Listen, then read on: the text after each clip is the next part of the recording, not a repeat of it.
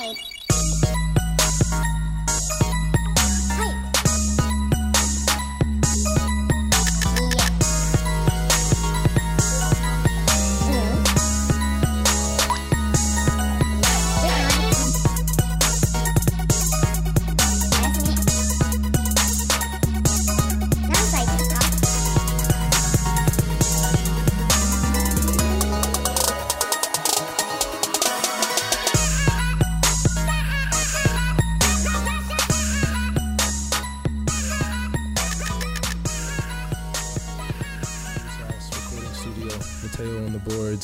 Jason in seat one. In seat number two is today's guest. What's your name My name is Erica Bentley. and what do you do? I am a vintage huntress and curator. Huntress and curator. I like that. and what's the name of your shop? My shop is Keepers Vintage, uh, located here in Baltimore. Okay. And are you from Baltimore? I am from Baltimore. I was uh, born and raised in Baltimore City and County um, when I got a little older. Uh, where in uh, the city and the county? Um, so my first house of residence was on North Avenue. Um, I don't remember a whole whole lot about that to be honest, but eventually I grew up in the Cedonia and then uh, Perry Hall areas. So- Cedonia is the city. Oh, and where exactly in the city is that? So that would be East Baltimore, closer towards Baltimore County. Um, neighboring communities would be um, what Sinclair Lane, um, Okay. Garden Village, if you've ever heard of that. Um, I know Sinclair Lane. Like, Uh, Bel Air Road, yeah, yeah. I was gonna say, how close is it to uh, Clifton Park? pretty close over. Yes, yeah, a little further east, but Oh, okay, yeah. gotcha. Like, um, what? Like off of Erdman Avenue? further up than Erdman Avenue, even like it's literally on the city county line. So Oh, okay. if you go over by a block, you would be in Rosedale. So, what was uh, growing up in that area like for you? So um, we moved to that area when I was maybe nine years old. I was in third grade. I do know that because I went to a predominantly, um, well, a Lutheran private school that was right across the street and I entered there at third grade. So um, I don't know, it was mostly like older. It, it was a much more calm neighborhood than I know it to be now. It's definitely um, changed a whole lot. Growing up there, it was quiet. It was a backyard with a big tree. It was, um, you know, just kind of um, a real, for me, it was kind of a paradox because um, my mother was like the one of the few sisters that had become a teacher, moved to it was the city, but I guess it was like the county for us at the time. Um, and my cousins, you know, lived in the heart of the city, so I had a very different upbringing comparatively. So you mentioned the church that I'm sorry, the school that you went to was Mm-hmm. predominantly Lutheran. Were you was your family Lutheran, or they just wanted you to go to a Christian school? No, my mother was a Baltimore City public school teacher, um, and she uh, just found it necessary to put me in private schools for the the early part of my upbringing. So then, as you got older, you just went to the public schools. Well, I actually had to beg to go to public school.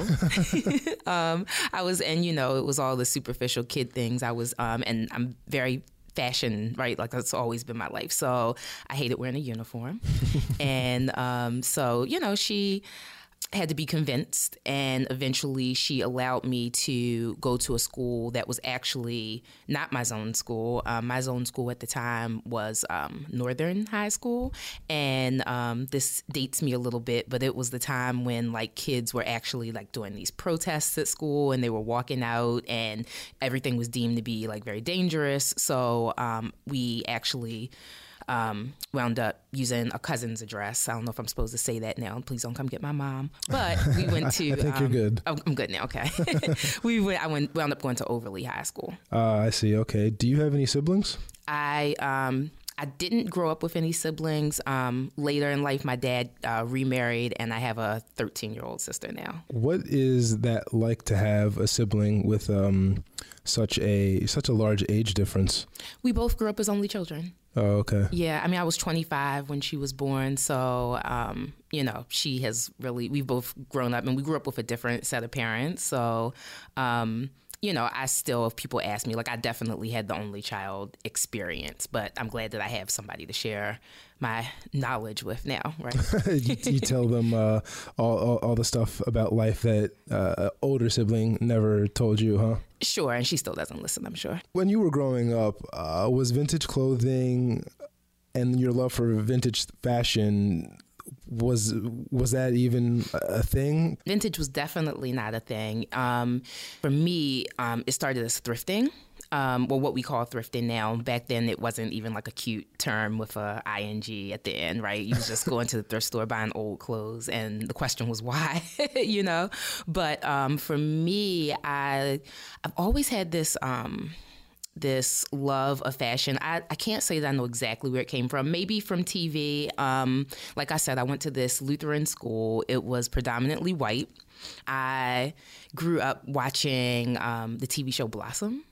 What's that? I knew you wasn't gonna know what Blossom was. I meant to bring you a picture. I forgot. I will pull it up later. But Blossom was um, Mayim Bialik. I'm not. I'm sure I'm not saying her name correctly, but um, it was just a '90s sitcom show with this girl that um, always wore these flowered dresses and these flowered hats. And I was probably about eight or nine at the time, and I just thought that she dressed so cool, right?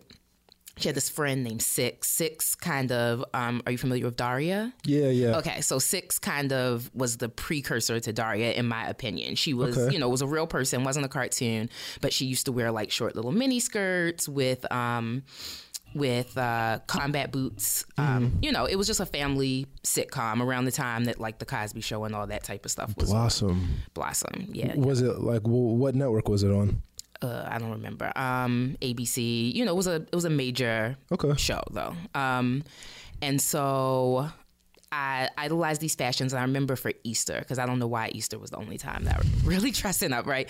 But at Easter, I fell in love with this navy blue um, floral dress. It really looked like somebody's grandma's couch for sure. And it had a big floppy hat that went with it. And I just, I died to get this thing. I just remember my mother asking me a million times, Erica, are you sure you want this? You know? and I, I wanted it. And so I wore it went to church, and then after church was um, dinner at my aunt's house um, in um, oh in um, Park Heights.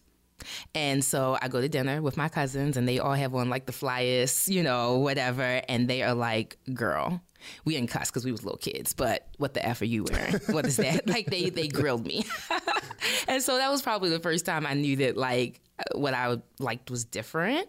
But I've always just kind of been, you know, the only child syndrome, the kind of I marched to my own drum. So that didn't stop me. There were many years after that. Um, and so I don't know, my mother always liked thrift stores. Um, she I think more so would go for, you know, things for around the house and things like that. But while she was shopping for those things, I would um, take my 17 magazine and I would recreate looks that I saw in those magazines, which were definitely not what like my family members were using as their as their fashion guides at the time, right? Even like the people I went to school with, you know, it was just like, hmm, this is different. It sounds like from an early age, yes, you always kind of went the other way, or you did what, um, like you said, just what you wanted to do, and other people's opinions be damned. Uh, so that continued, I'm assuming, all the way through high school, and then after high school, uh, did you go to college, or did you just go straight to working? Yeah, so I went to University of Maryland Eastern Shore, and I would definitely say that um, late high school, college is where things kind of changed for me. Um, I got into this. A teacher recommended me actually for a um, program that Nordstrom had at the time, and it was for like young girls who wanted a fashion career. And you know, basically, we would go to Nordstrom once a month, and we would give them input on what we thought about the looks that were on their like juniors floor. And in return they would serve us pizza and they would have one person that was from the fashion industry um, come and talk to us about whatever their job was. It was a really like cool little gig for a kid you know. I wound up working for nordstrom. Um, they I actually you know worked like got hired there later on.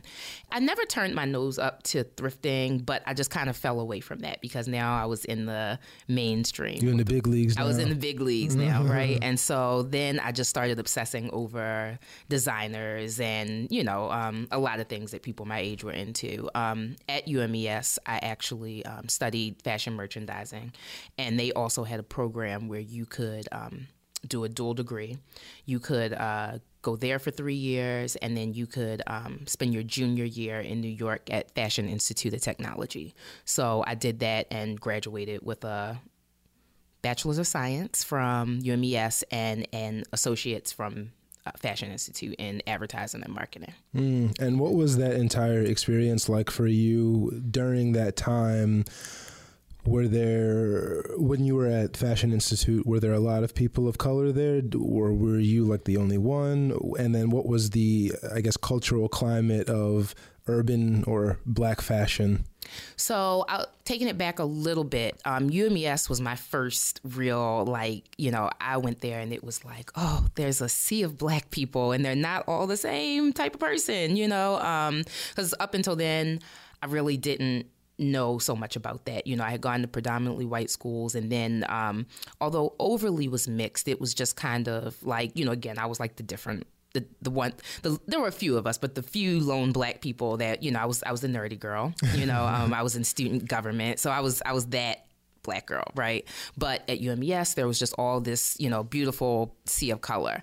FIT was not as diverse in that way, but it had all different types of nationalities and, you know, um, just all different types of people. I mean, it's New York, and you lived right in the heart of New York City. So Where's FIT? on 27th and 7th.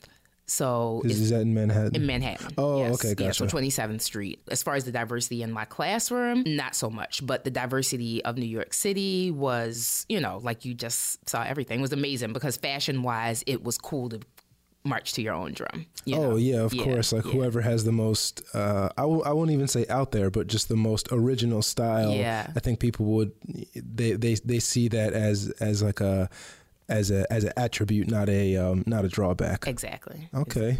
So once you finished school, did you is that when you opened up your vintage shop or talk to me about the time from finishing school to opening up the shop? Okay, so that was definitely a journey. um, I went to FIT uh, actually, so the one year that I elected to go to FIT was actually 9 11. So I lived in New York, um, you know, when I had gone to school in what, maybe August. And then by September, there were buildings falling down, right? So um, that was definitely life changing.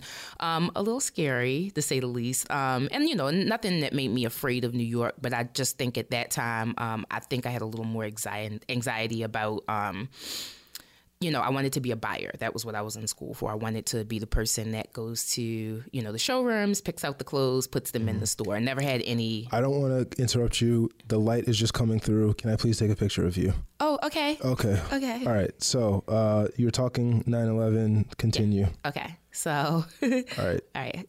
I don't know if I should, should I pose? No, no, no. That's Okay. good. Hold on. Uh, is that good? You want to do another Oh, one? that's a good picture. Okay. Cool, okay. Cool, cool. All right. So continue. Uh, 9/11 school So anxiety. 9 11 school anxiety. Um, I had worked at Essence for my internship, so that was amazing. But um, I think so lack of diversity, being in school with you know all these girls that already had all these connections. Um, you know, all the Jewish girls talked about was how my aunt works in the buying office of Saks, and I'm guaranteed a job. And I just knew that um, I wanted to be a buyer. I I thought I would be excellent at it, but I was very nervous to try to have this life in New York City that um, I didn't have any connections. I didn't know anybody, you know, and so. Um, I said, okay, I've been working at Nordstrom all this time. I'm going to fall back on that. I would go back and forth in the summers or whatever. So I went back to retail. I wanted to be a buyer. Nordstrom, they uh, promote you, they promote from within. And So- uh, sorry to interrupt, but a, a buyer is somebody who buys clothes for a department store. Exactly. Would they buy it directly from a, fa- a fashion house or a designer label? How does it work? so it just it all depends on the the type of store that it is, Mm-hmm. you know um and so for nordstrom it is not that glamorous um the buyers there or at least at the time that i was there they and i mean and it probably depends because um some nordstroms have very high end departments so they may go to like the fashion shows and actually pick from the runways but for what i wanted to do and um wanted to do for Nordstrom, they would just go to the showrooms. So, a brand that you love that Nordstrom has, they have a showroom. You go to that showroom, you make contacts with the people that um, put out the new lines. You look at everything that they have to offer. You know your Nordstrom customer, and you pick the things that you know that that customer would love for the upcoming season. But then also after the season is set, then you also kind of have this job of like coaching the managers and the people, making sure they understand the new products and um, can sell them effectively. So you don't lose your job for buying stuff that people didn't buy. I wanted to do that, but um, I just kept getting promoted to bigger and bigger departments there. While it was nice that they thought so well of me, that was um, being in management itself was very stressful for me at the time. Um, wound up not making it. Left, went to Filene's Basement, which is a off-price retailer. Off-price meaning more closer, like aligned to like a Nordstrom Rack. So they Okay. sold high-end merchandise, but they sold it at a cheap price because they were able to buy it in bulk. After honestly, it didn't work in other mainstream stores most of the time. So um, did that. They filed for Chapter 11 during the time that I was there. So I helped to open the stores when they came to the Baltimore area, and I was also there when they shut down. Um, it was sad. It was really sad watching people that I knew get laid off left and right, and it just felt very not secure. So I said, you know, maybe fashion is not for me. Both of my parents had been um, city Baltimore City school teachers. Um, my dad for about 30 years, my mom at this point about 40 years. And so I always loved children. I never thought I wanted to be a teacher because I just felt like they were overworked and undervalued. And so I said, you know, okay, well, maybe I need to not think about those things and just do something that's safer. Honestly, that was my intention going into it. I became a teacher and I absolutely loved it. Um, I loved the children. They, you know, were such a um, breath of fresh air after working in retail for so long. It was a really hard job. It was a really hard job, but um, I'm a hard worker. That couldn't like deter me, but the red tape in the city was something that I just couldn't. I couldn't do. I couldn't do it on a daily basis, and I felt myself kind of like being in these situations where I was sad. You know, when summer ended, I was. Some teachers were excited to go back. Not all of them, but some teachers were excited. I, and I, I found myself every year becoming more and more lackluster about going back. And um, maybe about three years in. I said, okay, well, maybe, you know, you've devoted yourself to this teaching. Um, maybe now would be a good time to start just for creative pursuits, getting back into the things that you love to do. Because I really took a hiatus from everything to be a teacher. And so I had this closet full of goodies from Nordstrom and Filene's Basement. And so that wasn't wearing anymore. I started yard selling and doing um, flea markets. At the time, there wasn't all this myriad of options for selling clothes. There was no Poshmark, there was no Etsy, there was no um, any of that. And um, I had a few vintage pieces then but it was just like my personal collection. I always tell people my favorite thing at Nordstrom. Um, they used to say dress your department. You had, they wanted you to look like the department, and I was about 25, uh, managing high end or designer departments. And so my favorite thing when the rich ladies would come in, I would I would go and I would get vintage clothes. I went back to vintage after becoming a manager because I realized it was like a more cost effective way to look like my department. I would go back to that same thing that I used to do um, as a kid just recreating the looks with old clothes. And so all the rich ladies would come in and they'd be like, Oh, Erica, I love your top. You look so great. And I'd be like, Oh, girl, you can't get this. you know, because it's vintage, not because you can't afford it. But, um, you know, so that was my, my thing. And so I started selling my old clothes and um, kind of just fell in love with clothes again. You know, um, I was doing it on my own terms. I wasn't um, having to be this middle management person that had stressed me out so badly. And so I mostly did it for fun. And then I hooked up with these girls. We um, were called the Funky Fresh Crew. And we would sell. Well, they they had started this yard sale thing, and I was like, "Y'all, I've been selling my old clothes at flea markets and stuff. We got to kind of take this on the road. I'm always like the idea person, and you know, it took me a while to kind of convince them. They were like, "Girl, what are you talking about?" But we wound up doing it, and we wound up selling the clothes at the farmers market, like the um, farmers market underneath the bridge downtown here in Baltimore, and um, it went so well that they were just kind of like, okay, when we doing this again? And for two years straight, we were on a roll with this business, right? And again, it, this was, um, you know, I, I won't claim to be the first, the first vintage seller by far, but this was just before it had kind of hit this like huge thing that we see now. I feel like every a lot of people sell vintage now, but um, and we weren't selling vintage at first. We were just selling old clothes, and then because of my love for vintage, at some point I was like, we should really consider adding vintage to the mix, and so that's really how I got started. And then after two years, being a full time teacher, one of us was a full time nurse, one of us was, uh, um, you know, everybody had a, a day job, and everybody got tired. And so, um, you know, we disbanded the group. And um, in the divorce, I got the clothes and the racks. And that was where Keepers started um, because I continued to sell the clothes afterwards, changed the name, and did a facelift. Wow, that is definitely quite the journey. Yeah, yeah.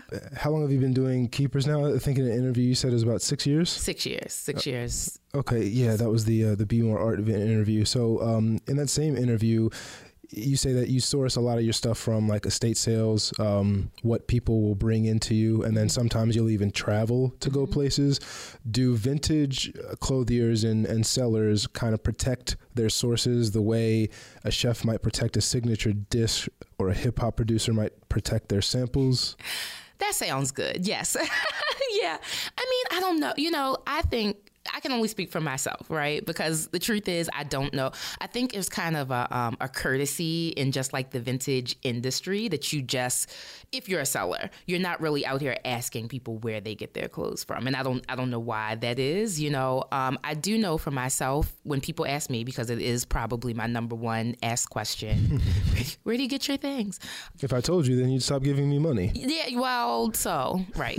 um, you know, like I, I, it, the the real answer is that I never know where I'm going to get my things, and so that is like part of this whole process. I remember selling in this um, format. There were lots of other vintage sellers in this one space. That was part of how I started the business. A place called Avenue Antiques that used to exist on the avenue, and. Um, I don't know, there used to be like this like hysteria about like not being able to find vintage anymore. Like, you know, like people were nervous about sources drying up, but I don't really. So, vintage, the technical definition is that it's anything 20 year clothing that's 20 or I mean, objects too that are 20 years and older. Mm-hmm. If it reaches 100 years, then it's an antique. Oh, okay. So, as long as society keeps progressing, there will continue to be vintage items because each year there's a new set of Right. things that are considered vintage. Um, so I mean, and you know, some crazy places I've I've um,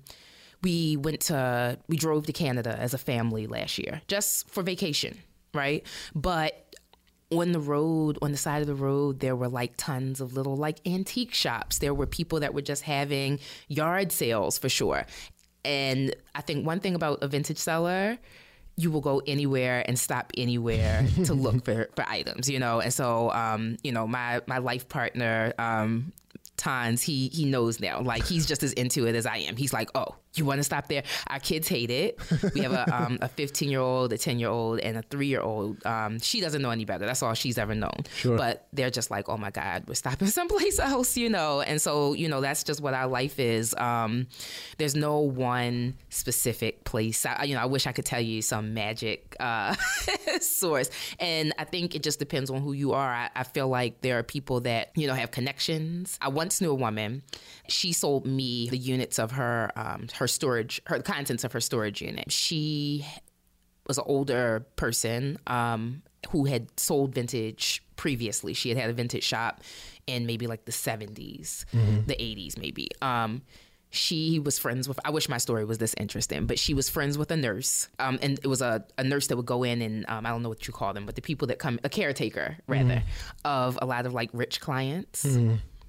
Well, those clients don't last forever. When they would pass away, she would call her friend, they would clean out the house, and that was where she got the majority of her clothes from, right? okay. So um, it just depends on what your, your network is, I think. I don't think it's um, being protected so much as it everybody just has a different source. there's there's no one way or there's no like oh here's this secret formula to f- sourcing vintage clothes it's like you get it how you can and then you develop enough of a style and like a like a game plan that it it it uh, sustains itself. Exactly. I mean, what I've learned um, is that there's not a shortage of clothes.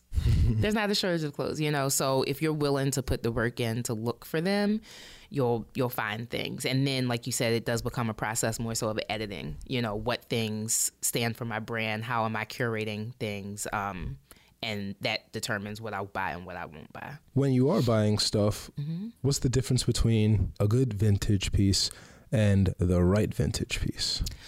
So, a good vintage piece, I guess. Um, well, some pieces are just vintage, and at one time I would just buy anything that was vintage. I'm like, it's old. I'm just gonna buy it, right? If it's in good, because good, good condition. Because um, that's another thing that I think people out here don't really understand as much. You know, like coming across things that are 20 year old things, okay, but when we're talking about like a 1950s dress, you know, just um, things disintegrate. You know, if things aren't kept in things like cedar boxes, and and this would have to have been done by like the owners. Um, Somebody would have had to have the foresight that we're gonna hold on to this and transition it into a new time and space. Which most people, you know, do you do that with your clothes? you know, Exactly, yeah. So. Um, you know, finding things in good wearable condition is a challenge all on its own. Um, so for me, I look for things that I always say that my clothes are for the creative with a day job. Um, I try to dress people, not just women, because I, I highlight women's clothes a lot, but I do do men's and women's clothing. Um, you know, my clothes, I look for things that are on fashion. I'm, I'm still that kid with the 17 magazine, um, trying to recreate these looks. I want people to just have a sustainable method of a fashion moment and you know so a great vintage piece for me is something that is um, a lot of times a classic i love a good blazer i love things that have a quality material and of course that um, have actually made it to this time by being wearable not being filled with moth holes or falling apart you know and, and if i can put it back together i will I want to step into the business side of Keepers Vintage. You had one store. Um, your first storefront was in Mount Vernon, right? yes And that you shared that with uh, Letta from KSM. Um, do you still share the storefront now? so i do still share share the storefront Okay. Um, and then most recently, or I guess recently being a relative term, you opened up another shop in Hampden, right? Mhm. yeah it's recent it's less than a year Oh, okay. Well, congratulations. thank you Um, was it a big risk to open that store, and do you feel like it paid off? Huge risk, huge risk. Listen to my heart. Can you hear my heart palpitating on the um, on the mic? so um, let's start with I. Um, so I, I told you what teaching was like for me. Um, it had gotten to the point where you know, and it's not a sad story, but it. it being in the building sometimes just made me incredibly sad because I just couldn't change the things that I couldn't change. And so, um, as I fell back in love with selling these clothes, I came across this space. I know this is not the question you asked me, but I always got a backstory. That's okay. Um, I came across uh, a space called Avenue Antiques that was in Hampden. Um, it was a uh, basically, I guess, for I don't know if they branded it that way, but I think how most people would be familiar is an antique mall. So it had three floors, three stories. Um, the top two floors were antiques. And if you went in the basement it was this huge just space filled with vintage clothes. And what it actually was was where people had rented little 10 by 10 spaces and they paid a rent. And you could um, basically set your things up there. You paid your rent. And they would take a i mean they would um, tally up everything that you sold for a couple weeks time and then they would pay you out and so when my group broke up um, i wound up putting the clothes there so that i could um, teach full-time and sell clothes and it started this trajectory for me um, I, first of all, I found out I loved selling vintage clothes.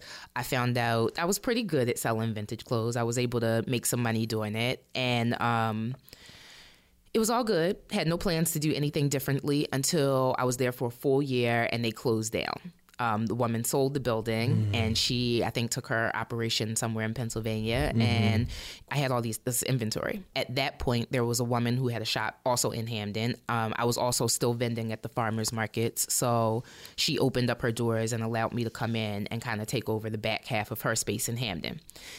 I don't know what this thing is with me for a year, but did that for a year. And then she decided to close her shop too.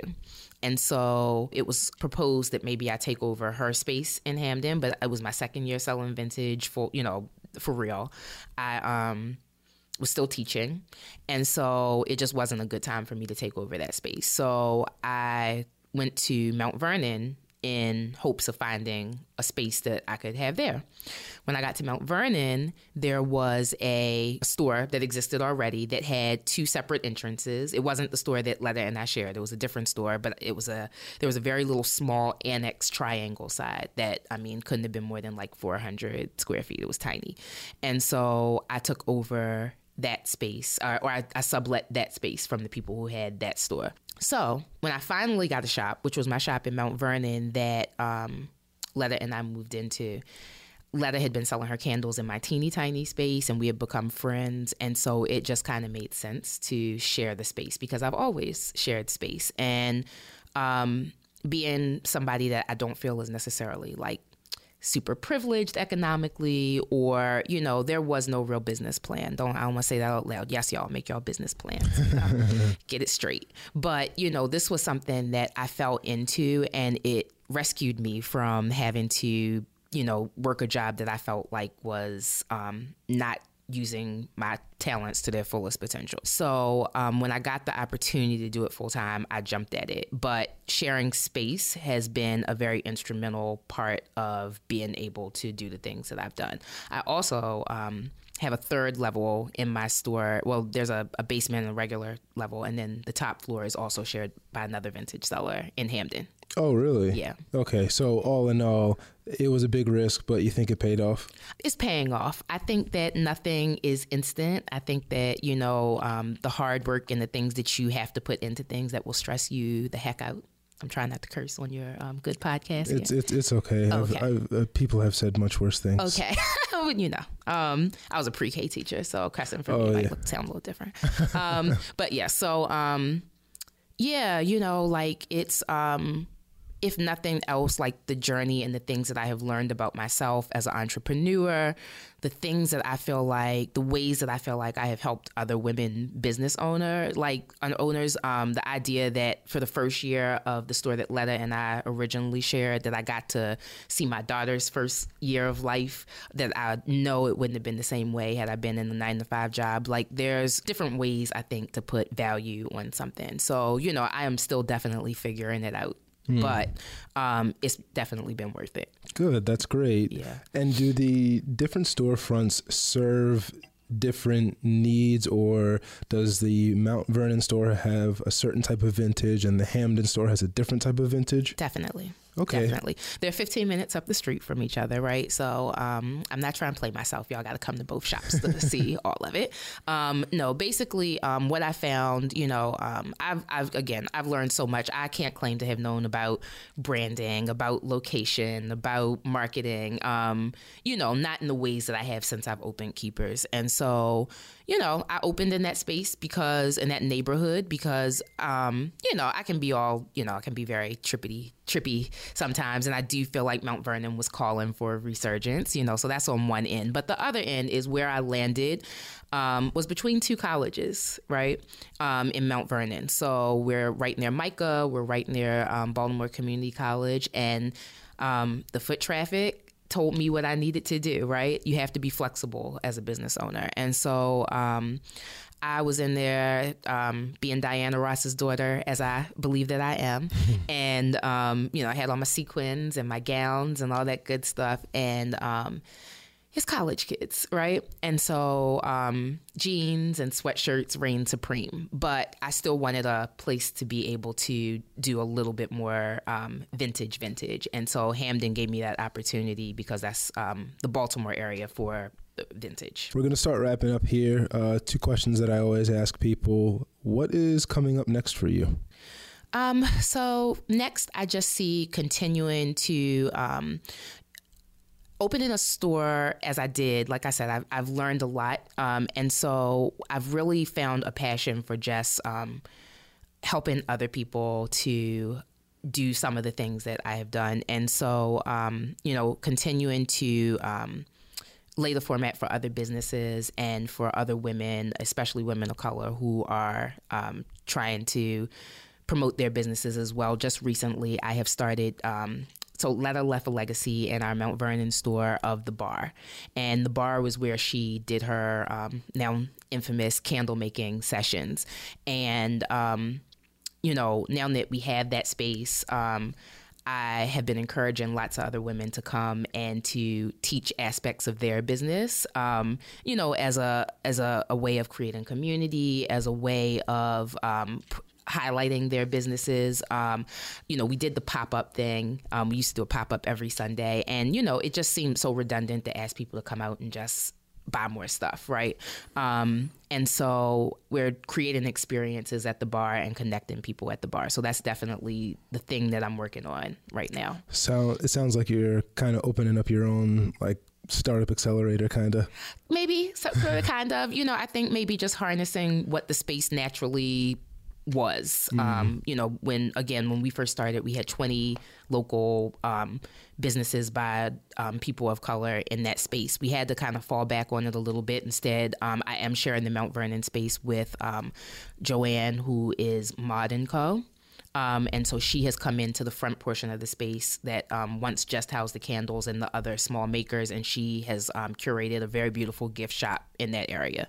And so, you know, again, it is an incubator for her. You know, I love the teacher in me, love seeing people start their businesses and grow them and then expand on to the next thing. I think it's really cool. That's awesome. Yeah. Last question How can people get in touch with you if they want to learn more about you and Keepers? So I would say the best place in this day and age is my social media. Um, I live on Instagram. Um, I am at Keepers Vintage, one word, uh, K E E P E R S V I N T A G E. The same is on Facebook, and um, my website is being revamped right now, but it's the same thing, keepersvintage.com. Gotcha. All right. Um, anything you want to talk about that we haven't already gone over? No, just thank you for um, having this format, and I think it's awesome. Yeah, absolutely. Erica from Keepers Vintage, thank you so much. Thank you. You're welcome. All right. That was uh, that was fantastic.